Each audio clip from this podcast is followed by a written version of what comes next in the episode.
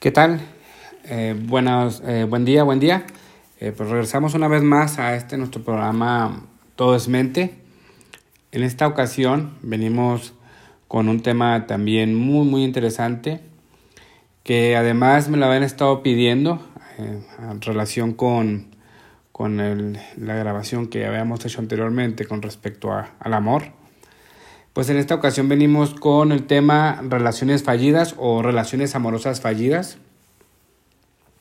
Y pues bueno, vamos, eh, como, lo, como siempre lo, lo, dejo aclarado, vamos a explicar todo esto desde, desde la disciplina del psicoanálisis, desde esta corriente.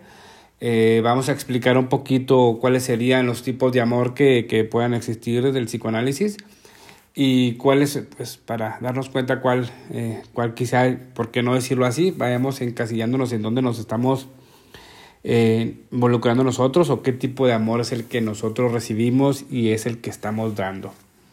Sería, eh, pues bueno, muy importante y yo creo que de gran ayuda darnos cuenta eh, quizá por qué llevo ya varias, varias relaciones y no están funcionando.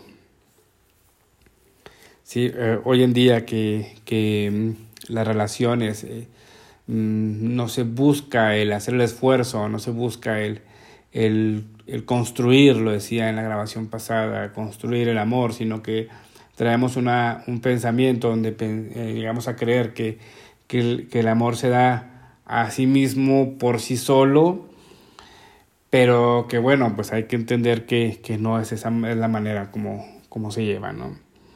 Y pues bueno, eh, como lo explicaría el psicoanálisis en cuanto a los tipos de amor que se podrían dar, pues este, se encontraría el amor, podríamos decir que es el amor neurótico, el amor psicótico y el perverso.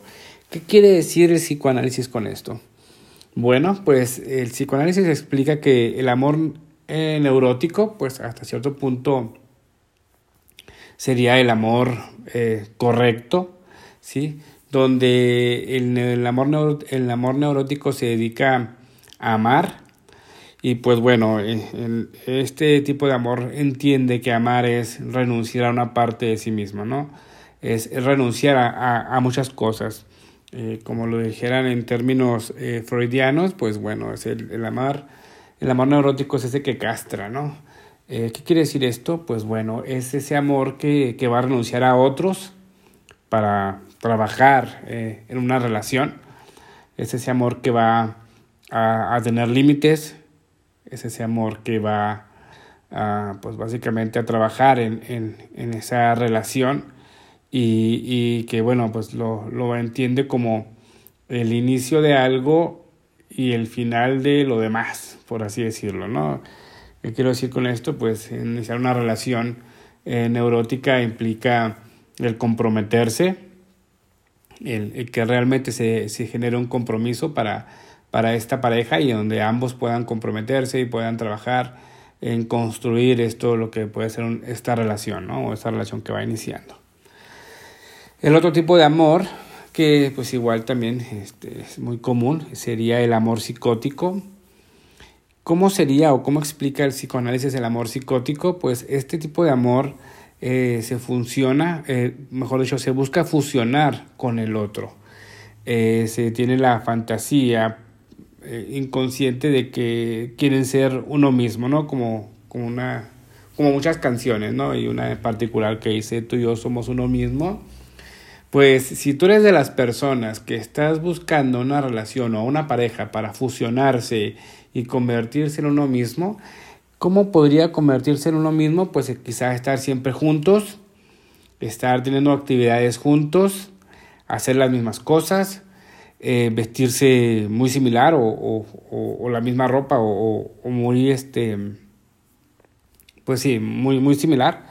Eh, si siempre están haciendo las mismas actividades, si están todo el tiempo juntos, hay que tener cuidado con eso porque sería como que un amor psicótico y pues eso también puede llevar a hacer una relación fallida. Por supuesto que, que, para este tipo de relaciones, pues, al igual que las demás, pero en esta en particular, pues el, el, el fracaso sería muy, muy fuerte porque pues bueno, ¿no? Eh, se busca la fusión y cuando no se encuentra la fusión o cuando no funciona la fusión, pues imagínense, ¿no? Imagínense el, dolor que pueda, que pueda causar esto en, esa decepción. Hay que tener cuidado con eso. Hay que tener siempre claro que eh, la relación de pareja, siempre lo, aclaro, eh, consta de dos, de dos personas. tú no puedes dejar de ser tú es otra de las cosas que también eh, dejo aclarado en la terapia de pareja y lo pongo como frase o como pregunta, eh, pues como pregunta donde digo, ¿cómo puedes llegar o cómo puedes, cómo puedo estar contigo sin dejar de ser yo?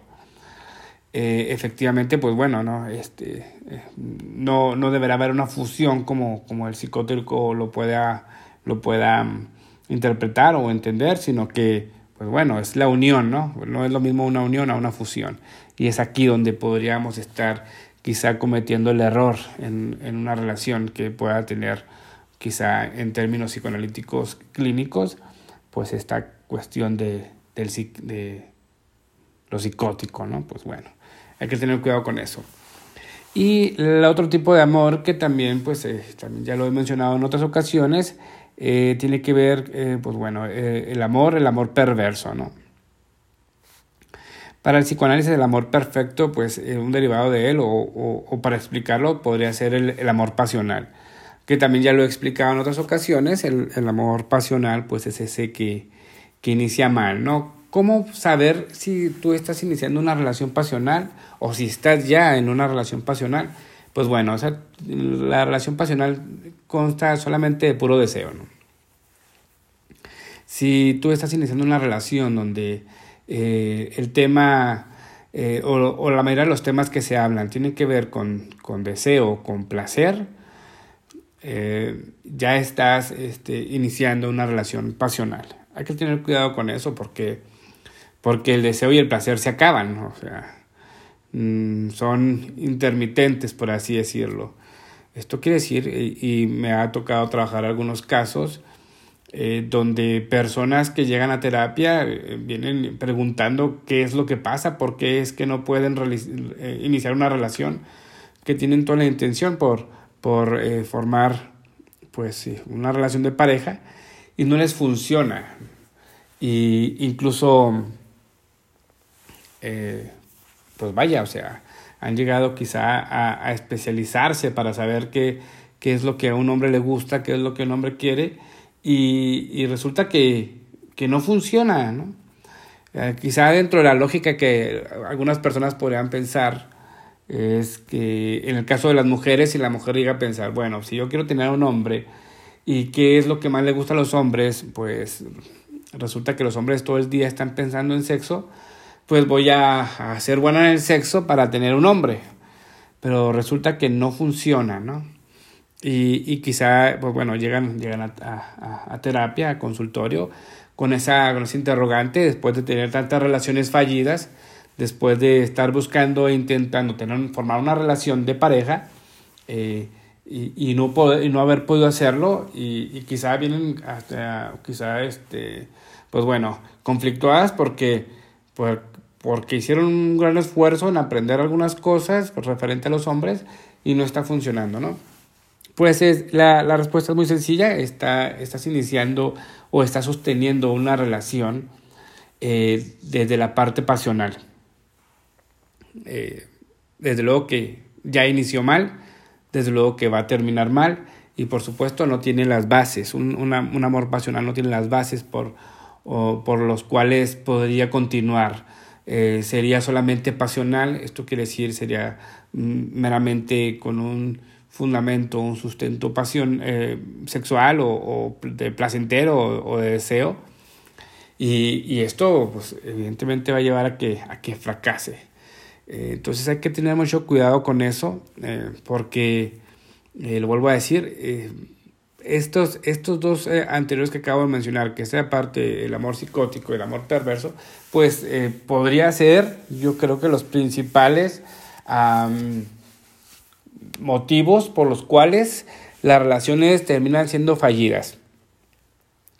Eh, es por eso que voy a tratar de explicarlo lo más, lo más específico y digerible posible para que lo puedan entender y vaya, sea de, de ayuda, ¿no? Sea de, de, herramientas para que puedan quizá conocerse un poquito a ustedes mismos, ustedes mismas y entender qué puede ser lo que puede estar pasando eh, y por qué no puedo tener una relación de pareja y, y lo especifico porque pues pareja, eh, relaciones hay muchos tipos de relaciones, pero pues, la relación de pareja es, distinta, ¿no?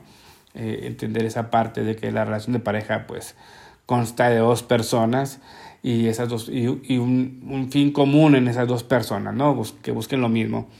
Y, y, pues bueno, si se está iniciando con esas características que acabo de mencionar, y si tú estás metido en algo así, pues hay que tener cuidado, ¿no? Este, no es, no es, muy, eh, no es muy probable que esa relación sea duradera.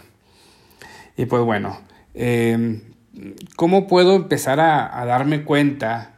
Eh, ¿Cómo trabajar esta la posibilidad de que yo pueda amar a alguien y que esa persona me ame a mí? Igual hay que entender, eh, tú no puedes dar algo que tú no tienes. Si tú estás buscando que otra persona te dé la felicidad, pues evidentemente eso no va a pasar. Este tipo de cosas por lo regular se encuentran mucho en, en terapia e incluso eh, lo pongo como un ejemplo, ¿no? Eh, siempre que, que estoy en, en, conferencias platico sobre este suceso real donde, pues bueno, es como este ritual que se lleva a cabo, creo que todavía se, se lleva a cabo, el, el hecho de, de, ir a pedir a, a, a, la novia, ¿no? Ir a la, a la casa de la novia donde, pues bueno, este ritual comprende de, del el novio llevar al papá y a la mamá eh, a la casa de la novia, que lo va a recibir el papá de la novia y la mamá de la novia, que quizá puedan ofrecer un pequeño banquete porque van a hacer la pedida de, de la mano, ¿no? Ya creo que ya todos conocemos bien cómo es esta dinámica, cómo es este ritual. Y pues bueno, eh, en este ritual pasan cosas muy interesantes y yo creo que muy, muy determinantes eh, para cualquier tipo de relación y sería bueno que lo, que lo aclaremos. Me, me, me, gusta dar el ejemplo para que sepamos más o menos hasta, desde qué, bueno, eh, hasta qué punto llegamos a cometer errores eh, sin darnos cuenta, ¿no? En, este, en esta dinámica de, de pedir la mano de, de la novia, eh, llega una parte en la que el, el padre, como, como la parte lógica, el padre va a poner condiciones para el, para el muchacho que venga a pedir la madre, pero la mano de su, de su, de su hija. Y, y pues bueno, eh, va a empezar a, a, condicionarla y va a empezar a decirle si él eh, va a poder eh, mantenerla, si trabaja o no trabaja, si tiene bienes, si, si, vaya, tiene una posición económica, si tiene casa, si tiene carro, y va a empezar a cuestionarlo, ¿no? No importa que ya, ya, ya tengan dos años de novios, que ya el muchacho haya ido varias veces a comer y todo esto, el padre va a empezar a hacer algunos cuestionamientos para, digamos, comprometer al, al, al, al joven, ¿no? El problema empieza cuando empieza a preguntar si él va a hacer feliz a su hija. Y eso yo creo que es un gran error. Es un, es un gran, gran error. Si tú eh, eres padre y estás eh, en esta dinámica a punto de, de, que pidan a tu hija, la mano de tu hija, que tengan a tu, a tu hija en, en matrimonio, eh, sería bueno que no hagas esa pregunta eh, si tú estás a punto de pedir a, tu novia el matrimonio, hay que tener mucho cuidado con esa pregunta. Si tu mujer estás a punto de que pidan tu mano eh, o te piden a ti el matrimonio, ten mucho cuidado con esa pregunta si es que se hace. Porque el padre va a preguntar si tú, eh, novio de mi hija, eres capaz de hacerla feliz o si la vas a hacer feliz o prométeme que la vas a hacer feliz. Hay que tener mucho cuidado con eso porque eh, nadie somos eh, responsables de la felicidad del otro. Nadie puede hacer feliz a alguien más. Se, se puede eh, contribuir con la felicidad de alguien más, pero no sea la felicidad. Y yo creo que desde aquí ya es un gran problema porque, porque bueno, el, el, padre dice, ¿Vas a, ser feliz, vas, a hacer feliz a mi hija? Y el novio dice, sí, adelante, claro que sí. Eh, y la mujer, bueno, ah, tiene una gran característica de que nunca olvida nada, nunca olvida las cosas, pues se lo va a memorizar y lo va a tener ahí todo el tiempo.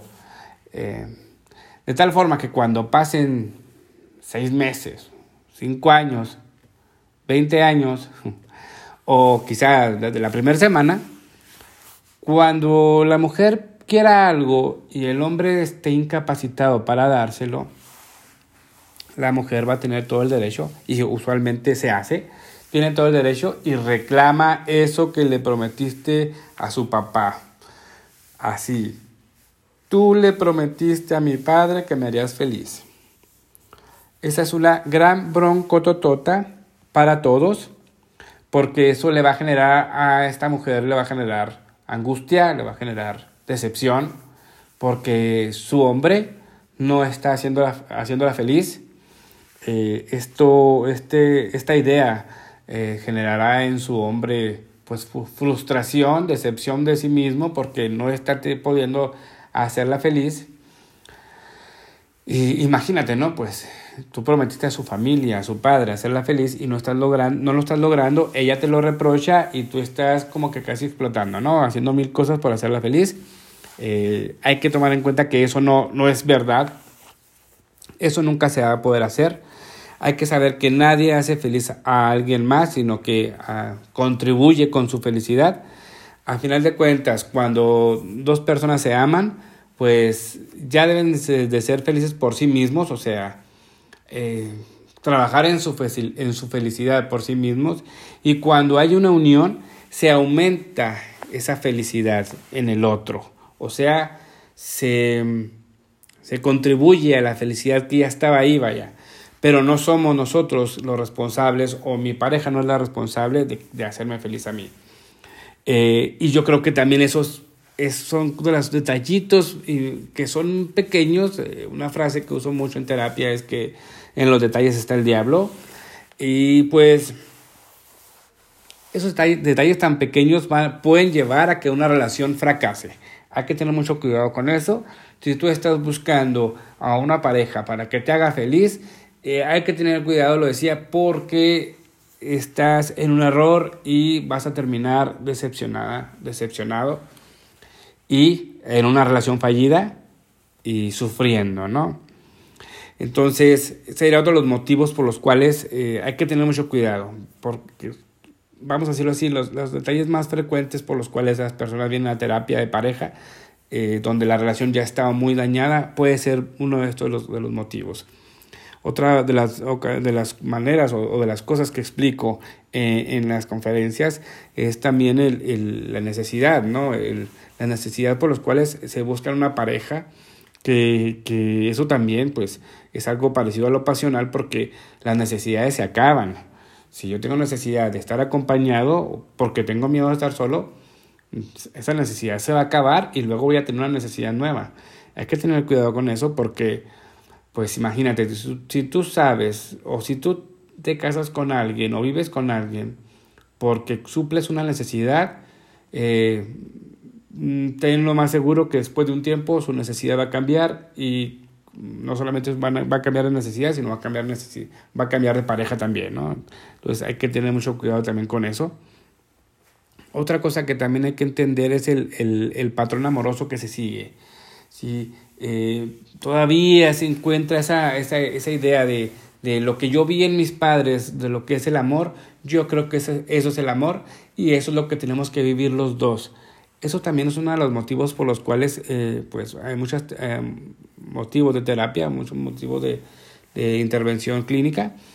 Eh, recordaba un caso de una, de una terapia de pareja donde, donde el matrimonio tuvieron una primer pelea y ya estaban divorciándose por una primer pelea. Y esto fue, nos, dimos cuenta en, el análisis, nos dimos cuenta porque eh, resulta que en uno de, los de, la pareja, en uno de ellos, sus padres nunca habían peleado. Él, él, él, hablaba de, de, que sus padres nunca habían peleado y él buscaba un matrimonio donde él y su pareja nunca pelearan.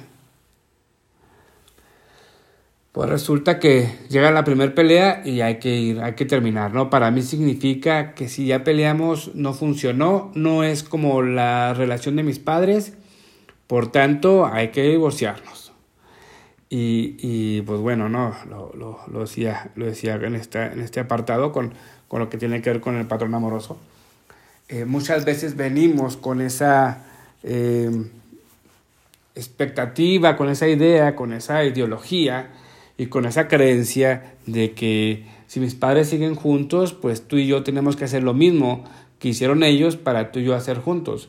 Y muchas veces se convierte en una imposición donde tienes que hacer lo que yo te diga que hagas para continuar, o sea, porque te amo y porque quiero continuar juntos.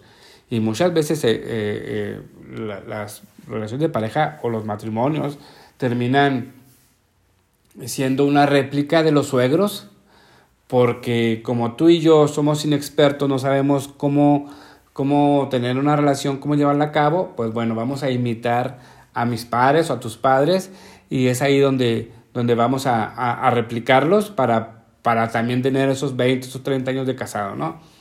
Pero que por lo regular también terminan siendo relaciones fallidas porque hay que entender ¿sí? que lo que les funcionó a tus padres no precisamente nos va a funcionar a nosotros, porque lo que le funcionó a mis padres no precisamente nos va a funcionar a nosotros. Es por eso que en una relación de pareja no se puede, eh, vaya, como si se dijera eh, normalmente, ¿no? No se puede meter. Nadie se puede meter a una relación de pareja, nadie puede opinar. ¿Por qué? Porque es totalmente aparte. Por lo regular los padres tratan de dar algún consejo, pero no se pueden meter ¿sí? No se deberían de meter. ¿Por qué? Porque los consejos que das tu papá que hiciste en tu matrimonio, pues por principio no estamos en el mismo contexto. Por principio, eh, la mujer no es la misma. Tu papá me hace un consejo de cómo trataste a mi, mamá, pero resulta que yo tengo también, yo soy otro hombre y mi esposa es otra mujer. Entonces, podría haber consejos funcionales, por supuesto. La idea es poder dar sugerencias eh, como padres a nuestros hijos en sus matrimonios, pero hasta ahí, no meternos, o sea, no, no querer arreglar el matrimonio, porque muchas veces por amor a nuestros hijos queremos meternos, pero pues básicamente ya nos metimos, ya cometimos un error.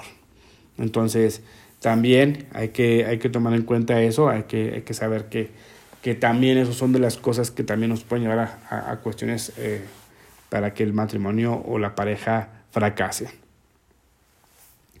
Y pues bueno, este, em, em, hay también eh, casos en los cuales hay personas que definitivamente no pueden tener una relación estable por una cuestión emocional. Lo decía al principio, hay que aprender a amarte a ti mismo, encontrarte a, a ti mismo. Es decir, como si tú eres una persona que tiene un, un, yo débil, eh, lo he explicado en otros, en otros eh, podcasts, en otros programas, este, un yo débil sería un, un yo no, no, no construido, no, no sí, pues no construido.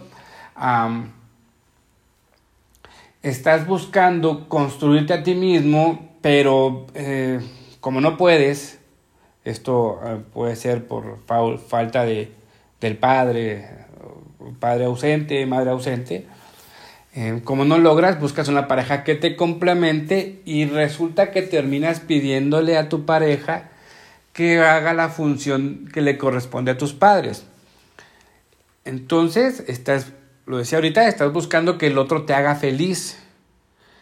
Entonces, eso no es totalmente correcto, lo decía ahorita, nadie te puede hacer feliz, tú no puedes ser feliz a nadie, solamente se incrementa la felicidad en la unión, pero, pero puede haber personas que estén sufriendo, estén viviendo varias eh, eh, relaciones fallidas porque están esperando que el otro les dé, porque están esperando que el otro haga, que el otro construya. Sí, si yo escuché en un programa de radio, que el amor se construye, te voy a decir, ves, construye. ¿Sí? Te voy a decir, ándale, o sea, aprende, escucha el radio para que hagas, pero no voy a decir, vamos a hacer. ¿Sí? Por lo regular estas personas eh, vienen con necesidades emocionales y lo decía al principio, eh, son tan específicas las necesidades emocionales que cuando las termino por suplir, cambio de, cambio de, necesidad y por tanto cambio de pareja. Eh, otra de las frases con las cuales he creado, he hecho para, para explicar esto y tiene que ver con, con las necesidades es lo que los une es lo que los separa. ¿Qué quiere decir esto? Que si de principio necesitaba la figura paterna y la encontré contigo y luego ya después, después de que saceo esa necesidad, voy a darme cuenta que eres muy regañón, que quieres controlar mi vida, ¿sí? que, que me quieres manipular, que quieres controlarme pues, evidentemente ya no voy a querer estar contigo porque no me dejas ser. Pues sí, pero pues de principio eso fue lo que me atrajo de ti, para que después, pues ya después de que suplí esa necesidad, pues voy ya, ah, no, ya no voy a estar de acuerdo, ¿no? Con eso que haces conmigo. Pero pues bueno, lo decía, ¿no? Eh, este, este otra necesidad también que se encuentra mucho en terapia de, de, de tener una relación, ¿sí? y básicamente apoderarte de la relación. Eh, por lo regular son personas que son un poquito obsesivas, de personalidad obsesiva, que están con personas de personalidad débil, ¿no? Con un yo débil, por así decirlo. Entonces, como yo lo veo hasta cierto punto débil, voy a estar buscando estar con él y controlarle su vida. Y como no sabe lo que quiere, yo le voy a enseñar lo que quiere. ¿sí? O sea, yo te voy a enseñar lo que quieres, lo que tú quieres es a mí. Y voy a empezar a controlar la vida de ese que está ahí o de esa, ¿no? Eh, lo mismo que decía ahorita de esta persona que puede ser que tiene un, yo débil, pues yo tengo quizá un yo fuerte, muy fuerte, y me gusta controlar las cosas, yo sé específicamente lo que quiero, y como tú no sabes, pues ¿qué crees? Yo te voy a ayudar y el solo hecho de que ibas conmigo vas a aprender qué es lo que quieres. Y básicamente eso es, ¿verdad? Me quieres a mí. El problema de estas personas es que, pues bueno, van a tener mucho, son personas que no, no, pues vaya, tienen miedo con terminar, con terminar las cosas, con cerrar los ciclos, como le dicen. Y, y pues este, van a empezar a apoderarse, a posesionarse de su relación y, y, pues bueno, surge esta otra frase que, que también platico mucho, que, que explico en las terapias con los controladores, que es lo que termina pasando también en ese tipo de relación, que es una relación controlada, cuando, bueno, nos encontramos que, bueno, yo lo digo así, eh, me encantan los controladores porque en realidad no controlan nada y pues eso termina pasando también con esas personas que creen que están controlando la relación y a la persona, pero en realidad no están controlando nada. Y la persona se va y la persona regresa y la persona se va y la persona se regresa. Y como a mí no y como yo no quiero renunciar, como yo quiero tener el control, este voy a estar aceptando que se vaya, aceptando que regrese, ¿sí? Y muchas veces encontramos en terapia que ni siquiera quieren a la persona, sino lo que uno que no, no tienen miedo de perder a la persona, tienen miedo de perder el control. Y eso es muy aparte.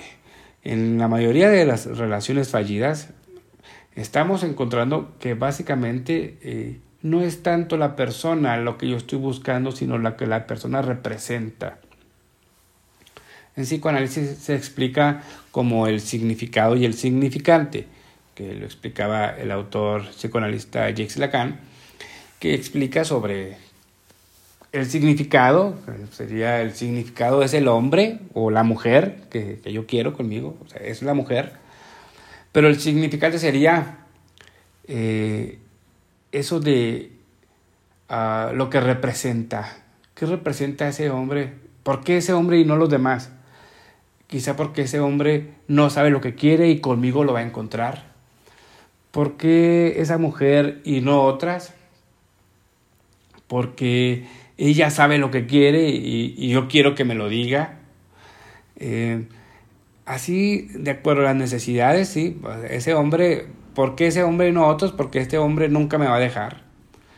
¿Por qué esa mujer? Porque esa mujer eh, mm, siempre está atrás de mí, o sea, me busca, o sea, me quiere, se entiende así.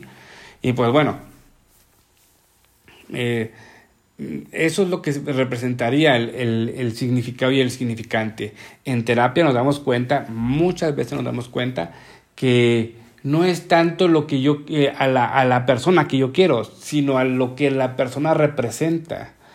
Quizá el, esta, esta pareja fue, no sé, representa para mí que te gusta el hecho de que el amor existe porque fue romántico, porque fue soñada nuestro noviazgo, fue muy bonito eh, y representa quizá eh, ese amor fantasioso que siempre de niña tuve y luego este, todo fue muy mágico, muy bonito, mi boda, todo fue mágico y quizá el matrimonio ya no es así, entonces ya no puedo, o el, el sueño realizado de mi noviazgo, este, me va a mantener en un matrimonio que quizá no es el que yo quiero, pero, pero yo no voy a dejar a renunciar a esto que algún día fue. Entonces, pues bueno, eh, vamos a lo mismo, eh, tendría que ver con él. No es que cuando la relación termina, no es que yo extrañe a este hombre o a esta mujer, lo que yo extraño es a es, eso que, se que en algún momento se hizo o, o eso que representa, ¿no? Eh, hay que darnos cuenta y en su momento también lo hablaremos, que, el amor que tiene que ver con los apegos y las expectativas, pues todos en base a necesidades generamos apegos y generamos expectativas y es en base a nuestras expectativas como es que buscamos pareja y ahí es donde está el problema. ¿Por qué? Porque eh, no terminamos nunca para estar completos porque las expectativas, pues se puede decir que viene la palabra esperar y imagínate, ¿no? El que más espera es el que más se decepciona. Entonces, eh, es otro de los cuales, de los motivos también por los cuales se presentan las relaciones fallidas también aquí, aquí en terapia. Eh, también hay, pues bueno, eh, hay demasiados casos en los cuales hay esa parte en la que se está buscando algo siempre que estamos teniendo una pareja eh, o estamos buscando una, una, pareja, estamos básicamente buscando algo.